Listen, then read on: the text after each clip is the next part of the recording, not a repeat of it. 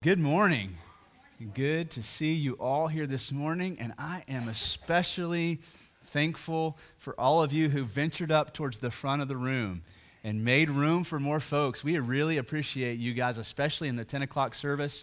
Um, making room for God's kingdom to expand is, is, is really um, what we're after here. It's why we do three services. Um, it's why we've asked you to move closer to the front and scooch in so we can make room to invite more folks to be a part of what God is doing in and through our church here. And so um, I just want to say that. I, I, see you, those of you who moved up. Thank you for that.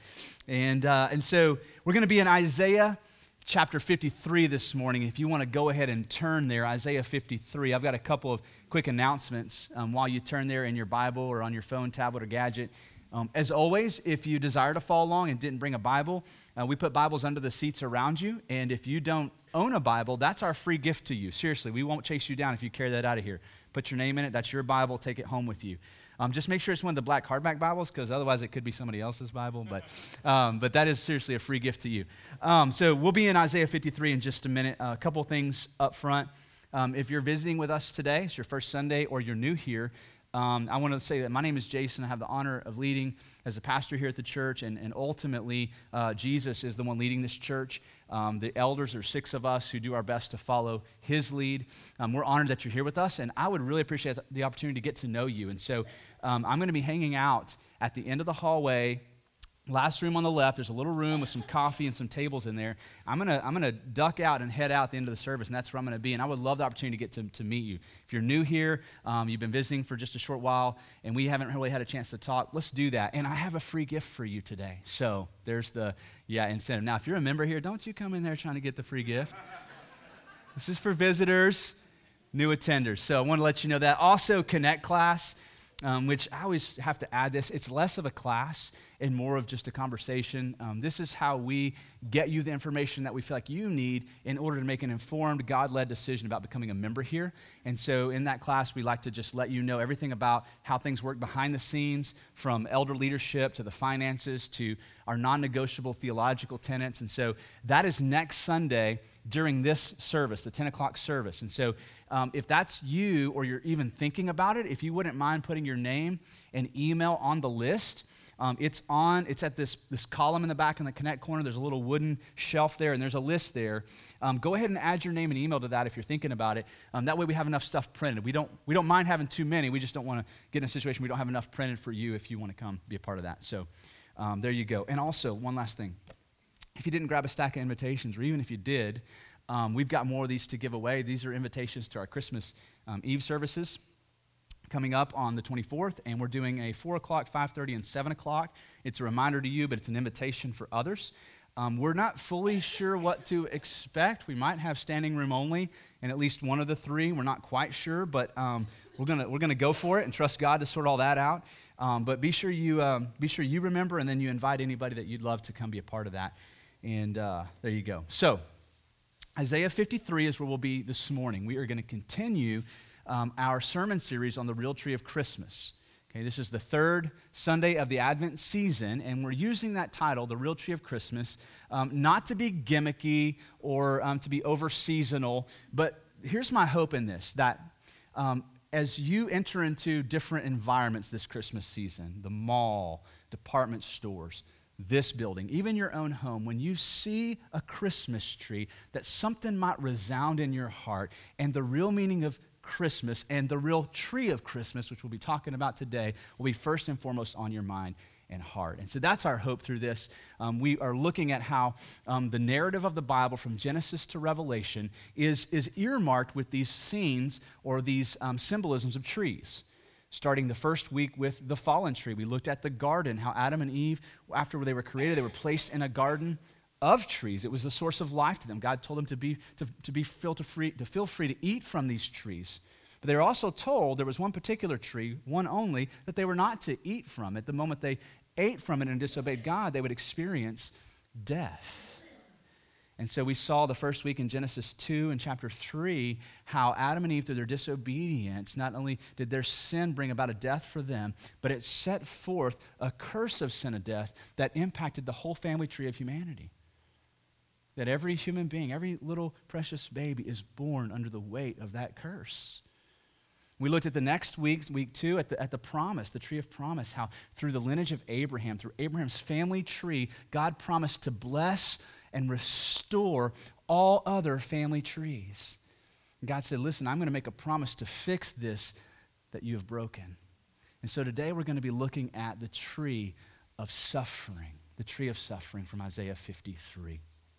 Let's get started in verse 1.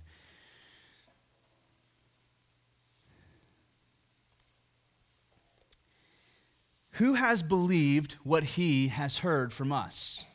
And to whom has the arm of the Lord been revealed? For he grew up before him like a young plant, like a root out of dry ground. He had no form or majesty that we should look at him, and no beauty that we should desire him.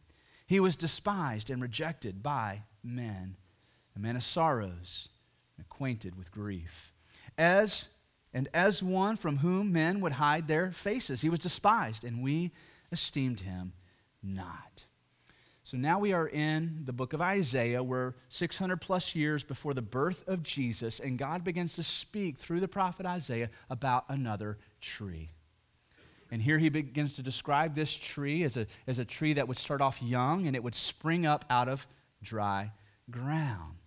What's so important for us to note before we go any further is that this tree isn't an it, but it's a who. Do you see that? It's a he. And what sets this tree apart from the other trees that we've looked at so far, we've looked at these family trees, the family tree of Adam and Eve, the family tree of Abraham, is that this isn't a family tree, but this is a singular person. And what God is beginning to lay out for us through the prophet Isaiah here is a beautiful description of the Messiah coming to earth to rescue God's people. And so the prophet Isaiah begins to talk about another tree, a tree of suffering. Now, I want to look at a couple things with you, first of all. In verse 2, we read that he, this is the, the tree, will grow up before us like a young plant. Now, this is important because for the people of Israel, when they thought of the messianic prophecies, these promises that God would send a rescuer, they were expecting an adult, a strong, uh, key leading figure to step into their scene and, and save the day, superhero style. And so, this description of the Messiah coming to them would, he would, he, is this that he would come to them, first of all, young. See, they weren't expecting a manger scene to begin the rescue mission of God. And so, through the prophet Isaiah, God lets us know that this one who would rescue us would come to us, first of all, in a very vulnerable state of being young. Think about it. Any strong tree begins, first of all, young and vulnerable, doesn't it? We think about here in North Texas, one of the strongest trees is the oak tree, the live oak tree. And even a live oak tree, when it first buds and springs forth through the, through the dirt, any person in this room could walk up with two fingers and pluck it from the soil. Give it 30 years. There isn't a person in this room who could push the tree over. And what God is saying about the Messiah who would come to rescue us from this curse of sin and death would start out very tender, very young, and very vulnerable. If you want to take notes with us this morning, the sermon notes are in front of you. The first thing I want to note this is that the tree of suffering would start young and vulnerable. Now, it's important to keep this in mind. This is a willful vulnerability. God wasn't backed into a corner. We didn't strip God of anything. He chose to set aside his strength, his majesty, his glory, and become vulnerable among us. But is there anything more young, tender, and vulnerable than a little baby. This is the form, this is the form that God chose to bring his son into the world in. Jesus could have stepped into the world as a full grown man. Matter of fact, that's how he's coming back. But in the Christmas scene, the Nativity, God is saying, I am sending my rescuer to you, and he will, he will sprout out sprout up among you like a tender young. Now, the next thing that we note in verse 2 is this not only will he be young and tender and vulnerable, he will come to you from the most unlikely of sources, like a root out of dry ground. Now, we would expect a root or a tree to come out of moist ground or fertile ground or rich soil. But what God is saying is that this Messiah will come to you from the most unlikely of sources. Now, from a human perspective, I was at the back of the room in the first part of the service, and I was watching uh, Tony Spires worshiping with his little grandbaby in his arms. And we were singing um, O Come, O Come, Emmanuel, and I was just seeing the tenderness of that moment. And there was a baby in the picture on the screen. And, and, and let's just be honest any parent here who has been a part of like bringing children in this world those little miracles right don't they catch you off guard the first time you look at like this came from me like how how more unlikely a source right but but bigger than that what's happening is not just that a baby is being born but god is being born from an unlikely source there are tons of reasons to discredit uh, Joseph the carpenter engaged to, to marry the, the, this teenage mom. Tons of reasons to say this is not a likely source, but let's just be honest. If this had been Pilate and his wife, or King Herod and, and his wife, or, or one of the pharaohs, or some amazing political leader, it still wouldn't have been enough, right? It still would have been an unlikely source for God's Son to be born to us. And so Isaiah opens up the nativity scene by painting this picture to us that the Messiah would come to us young and vulnerable from an unlikely source. The next thing we read here as we continue is this that he had no majesty, no form or majesty that we should look at him, no beauty that we should desire him. There would be nothing aesthetic about this particular leader that would draw our gaze, that would cause us to go, I bet that's him. Matter of fact, the opposite would be true. Not only would he come from an unlikely source, he would look like an unlikely rescuer. And think about this. This is not just an everyday man. This is God's Son being born to us. And in that moment, what God is doing is He's allowing His Son to strip off momentarily His majesty, His glory, His strength, and His power, and He's stepping into our world. From our perspective as recipients, what looks bright and promising and hopeful for a moment from God's perspective is dark because His Son is stepping out of His majesty into suffering for us. And so the prophet Isaiah says there's nothing majestic about this rescuer. There'll be nothing about his outward appearance that would draw your gaze to him, to cause you to go, This must be him.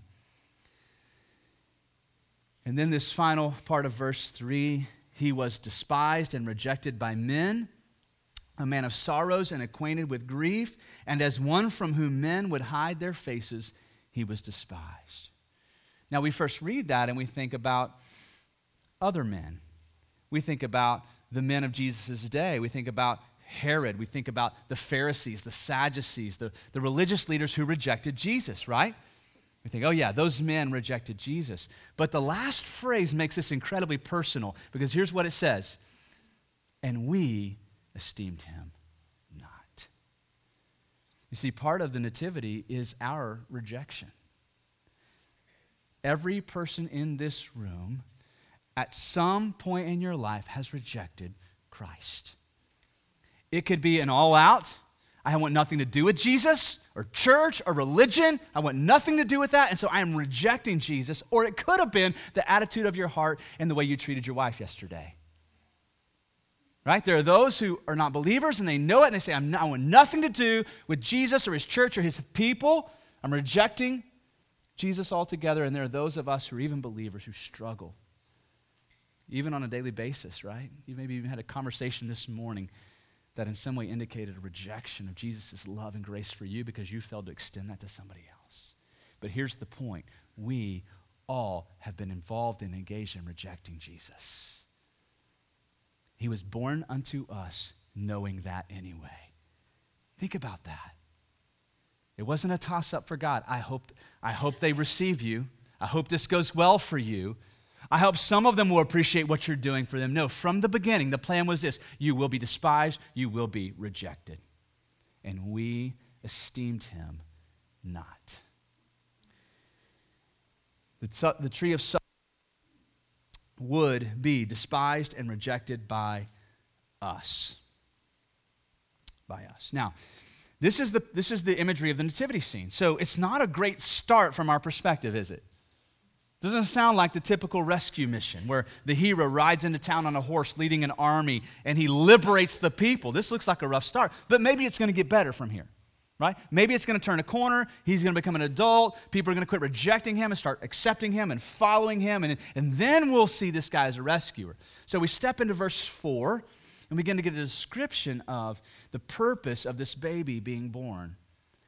And so verse 4 says this Surely, Surely he has borne our griefs and carried our sorrows. Yet we esteemed him stricken, smitten by God, and afflicted. He was pierced for our transgressions, he was crushed for our iniquities, and upon him was the chastisement that brought us peace. And with his wounds we are healed.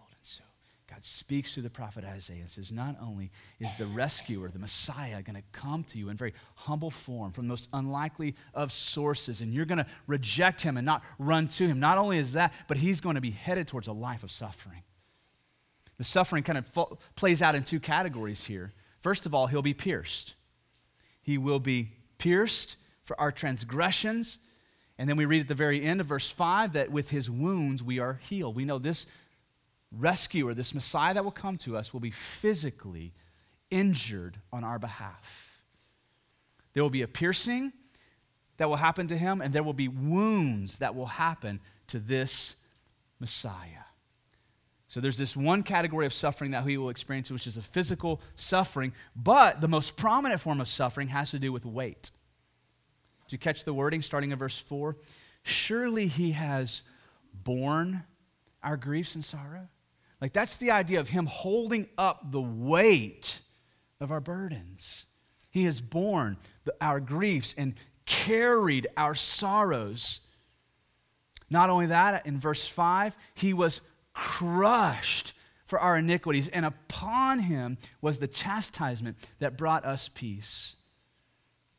You begin to see that this suffering would include this weightiness that, that as God's Son steps into our world, he would be doing so, stepping in underneath the weight of something to bear up a burden of ours.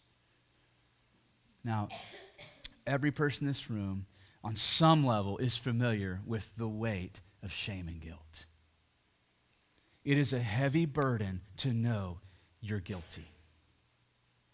Whether you're guilty of mistreating somebody you love, like a spouse, when you come to the place of owning that sin, it's weighty, right? I've hurt you, I've caused damage to you.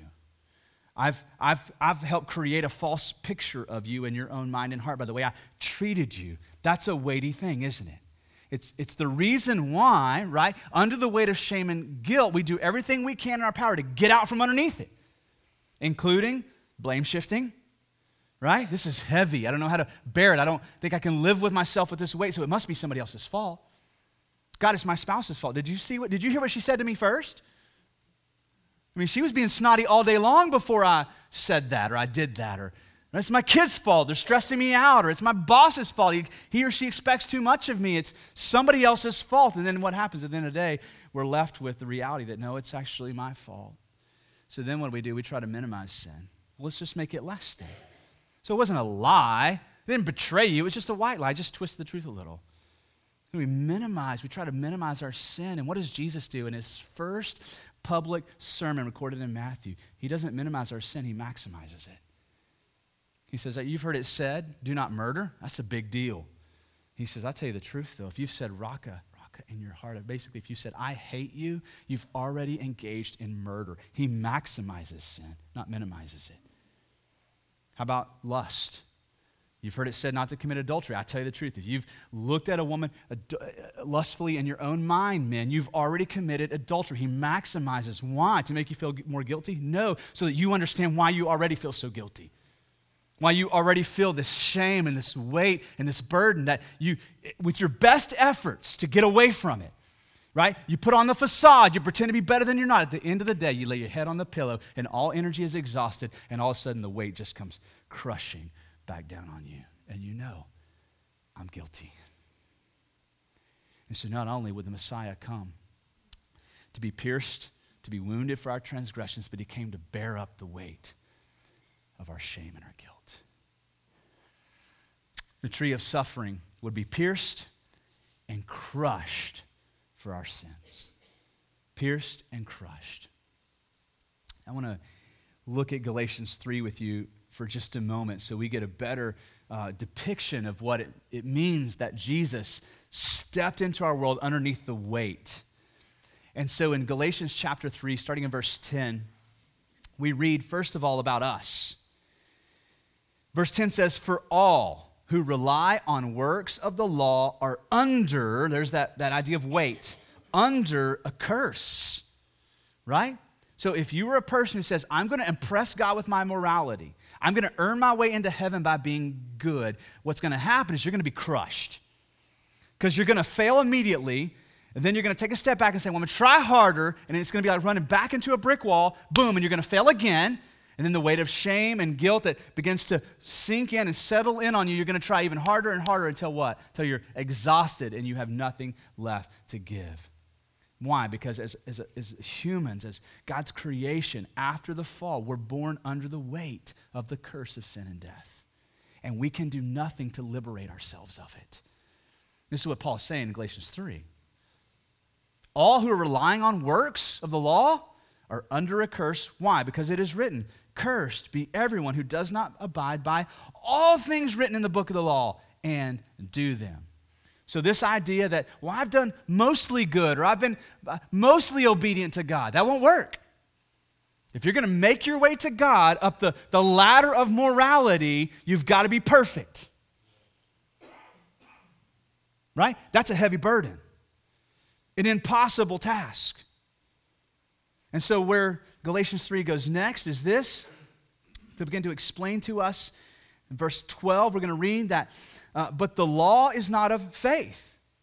Rather, the one who does them shall live by them. Christ redeemed us from the curse of the law by becoming a curse for us, for it is written, Cursed is everyone who hang on a tree.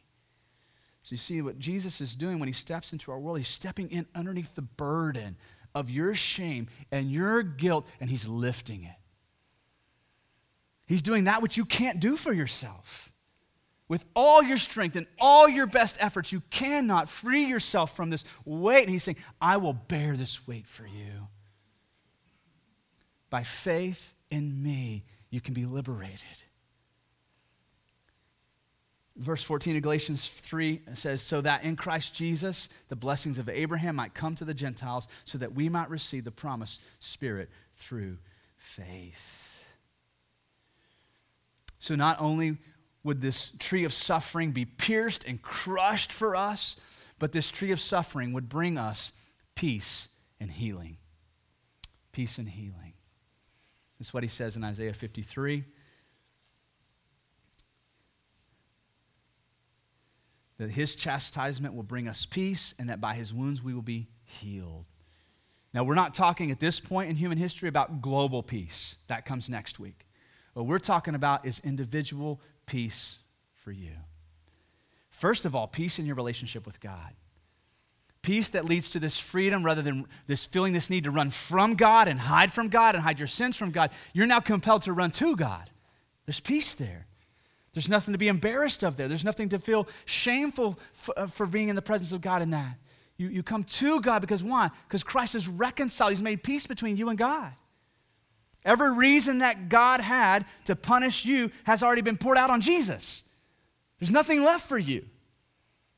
If you, if you try to approach God that way, like, I, you still owe me some punishment here, God, then you've, what you've done is you, you've diffused the cross. You're saying the cross wasn't enough. And what we're reading here in Isaiah 53 is that the weight of the sins of the world will be poured out on Jesus for you and that by trusting in Jesus, you'll have complete peace with God. Your soul can finally rest at night when you lay down on your pillow, knowing that Jesus has paid for everything. It's also a peace that transcends into your relationships with one another. I mean, the church is a beautiful snapshot of peace. You look around a room like this and you see all the different backgrounds, ethnicities, socioeconomic. Some are church, some are not churched, right? different personalities, different hobbies, but our one singular interest is what? Christ. And that by trusting in Christ, He has brought peace to you and I.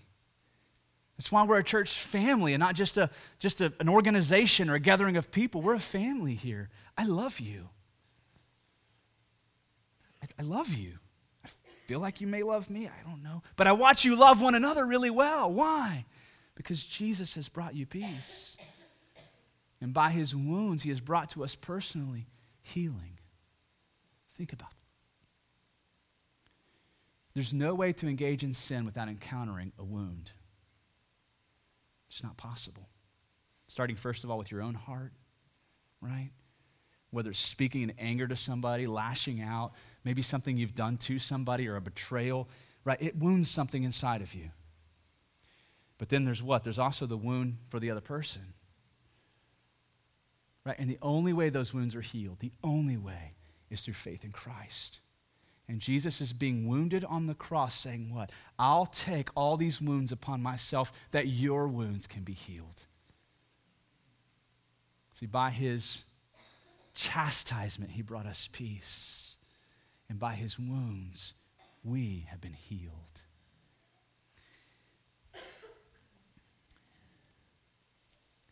In verse 6 and 7, begins to paint a more vivid picture of what Jesus will do on our behalf.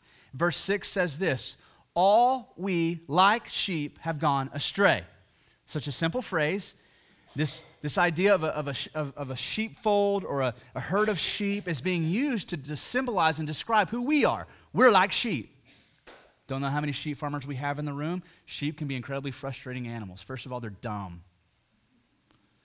God's word just called you dumb and me too, right? Because like sheep, what? We're prone to do dumb things. We're prone to turn away from goodness and peace and love and mercy and turn what? Towards sin that leads to shame and guilt and death. That's dumb. But we all do it, right? Why? Because we're like sheep.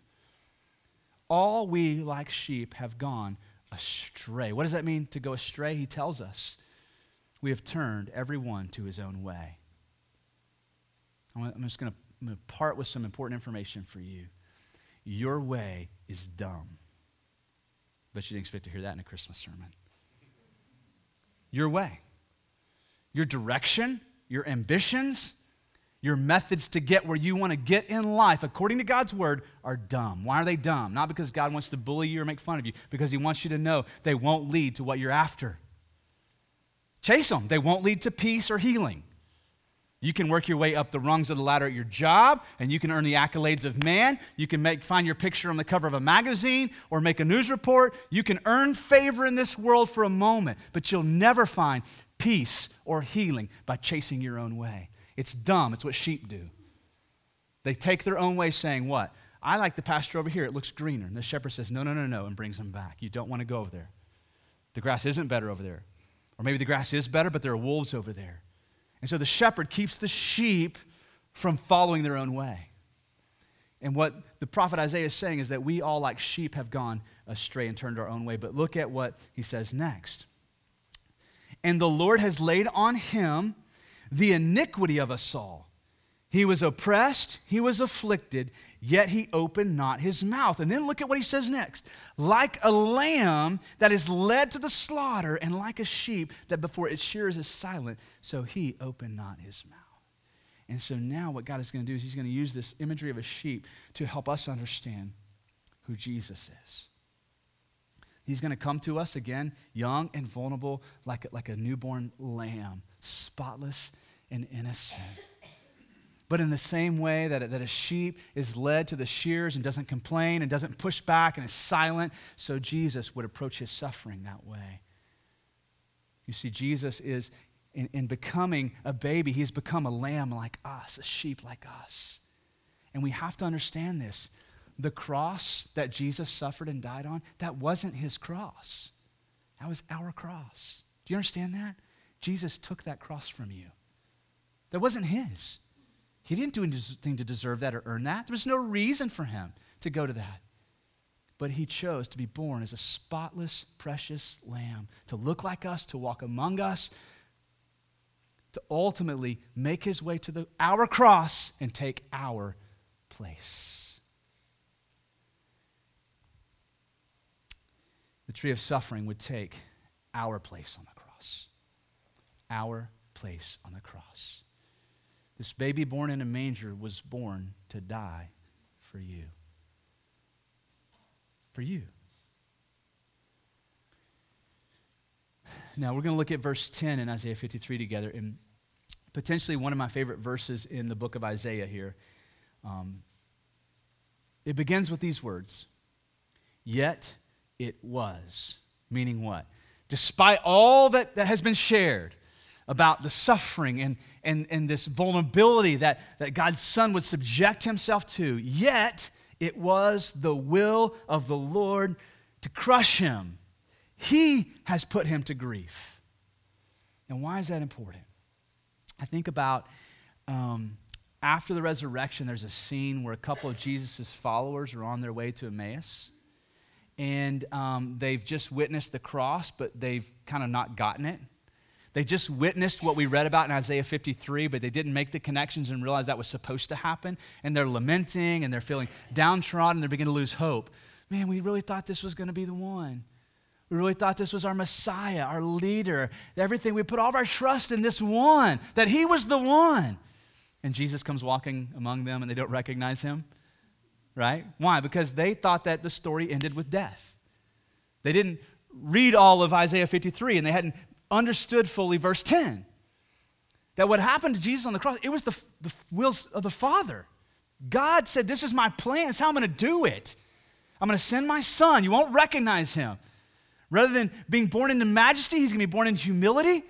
Rather than being this, this bronzy, good looking political leader who just draws people, he's going to be one that you'd actually just hide your face from and reject and walk away from. That's going to be my son. Be ready for him. And not only that, he's going to end his life in suffering for you. He's going to take your place on the cross. And these two disciples, they hadn't connected that because they're beginning to lose hope that they had trusted in the wrong Messiah. And what Isaiah is telling us in 53, verse 10, we have to understand this is the will of the Lord. Matter of fact, this verse bookends with the will of the Lord. What does he say? Yet it was the will of the Lord to crush him. He has put him to grief. When his soul makes an offering for guilt, he shall see his offspring. He shall prolong his days. The will of the Lord shall prosper in his hand. The will of the Lord shall prosper. Not the will of men, not the will of the sheep, but the will of God will prosper. Now, I don't know if you caught it, but this is a beautiful message of hope. Yes, there's going to be a crushing, it's the will of God. Yes, there's going to be suffering. God is going to put him to grief. But here's what we have to catch when his soul makes an offering for guilt, that's the cross. Jesus is making an offering for our guilt. He shall see his offspring. Now, such a subtle phrase there. But if we think about it in the context of the full narrative of the Bible, we saw that the curse to Adam and Eve wasn't just their curse, it was a curse for their future offspring. It was a curse that would impact every generation of offspring going forward, including us today. And what we're reading about is through this sacrifice of Jesus on our behalf that it would positively impact his offspring. There would be a new offspring. That's why Jesus talks about our need to be born again or adopted into God's family. We're given this new family tree by being adopted into God's family. So even in the midst of suffering, Jesus has on his mind future offspring, future followers who will come into the family. And not only that, we read this he shall see his offspring, and he shall prolong his days. And I think this is applying, first of all, to Jesus in his suffering, but then it comes to us as a gift. Saying what? The, the death of Jesus is not the final chapter in the story. It's not the end of it. There's going to be a prolonging of days, right? What in that moment seems like everything fails, Jesus is dead, is actually just the beginning, right? Just a ramp up to the climax of the story. Death would not have the final word over Jesus. His days would be prolonged. And listen to the message of hope to us that by trusting and faith in Jesus, our days would be prolonged. What was the curse to Adam? If you eat from this tree, your days will be cut short. You'll surely die. And now, through the sacrifice of Jesus, that's being reversed for us. That our days will be prolonged for all eternity.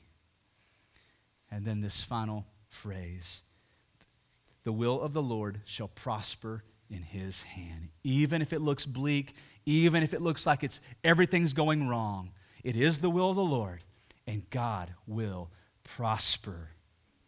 God's Messiah will stand as a victor at the end of the day. And so the tree of suffering is this beautiful portrait, not only of the nativity, but of the cross and resurrection of Jesus for us.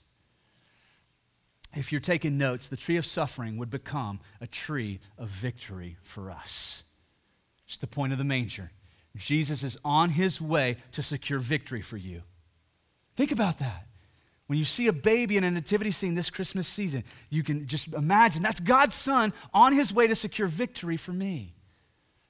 Victory from what? Sin and the shame and the guilt and the burden that comes with it, and victory from death. That by trusting in him, my days could be prolonged for all eternity with him.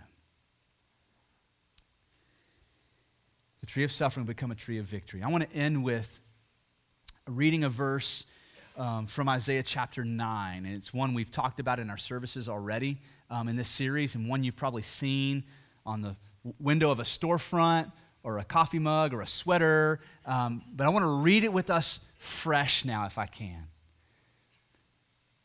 This is Isaiah chapter 9, verse 6.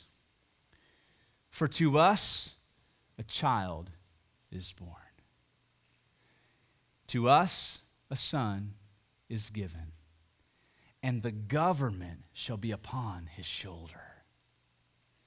And his name shall be called Wonderful Counselor, Mighty God, Everlasting Father, Prince of Peace. See, the real tree of Christmas is Jesus. It's not a tree, it's the Son of God being born to suffer and die in our place that we might have victory by trusting in him. So, my hope for you and I this Christmas season every room that we walk into that has a Christmas tree, when you look at the Christmas tree, we would think beyond the cultural icons that we associate with the holiday season, and that in every Christmas tree you would see Jesus. God's Son stepping into our world to become like us, to die in our place, and to secure victory for us. My hope this Christmas season is that despite all the commercialism and all the things that cause us to grumble and complain, that, that for God's people there would be a sense of expectancy, this, this, this desire kind of welling up inside of us to celebrate the birth of our Savior, the real tree of Christmas.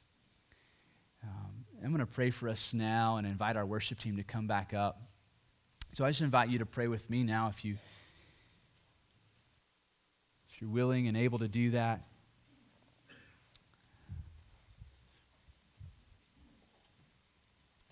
I just want to start by thanking God for uh, the birth of his son on our behalf.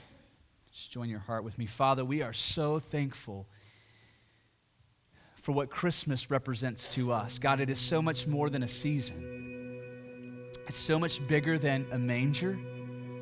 And the impact of Christmas lasts so much longer than a lifetime. God, this morning you've opened up our eyes to see Jesus is the real tree of Christmas. And we know that part of the rescue mission included him humbling himself, walking among us in humility and vulnerability.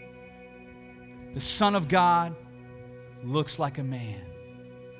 God, we know that, that part of the plan was for your son to, to head and to journey towards a cross, a cross of rejection, a cross of being despised, a cross of suffering, and a cross of death.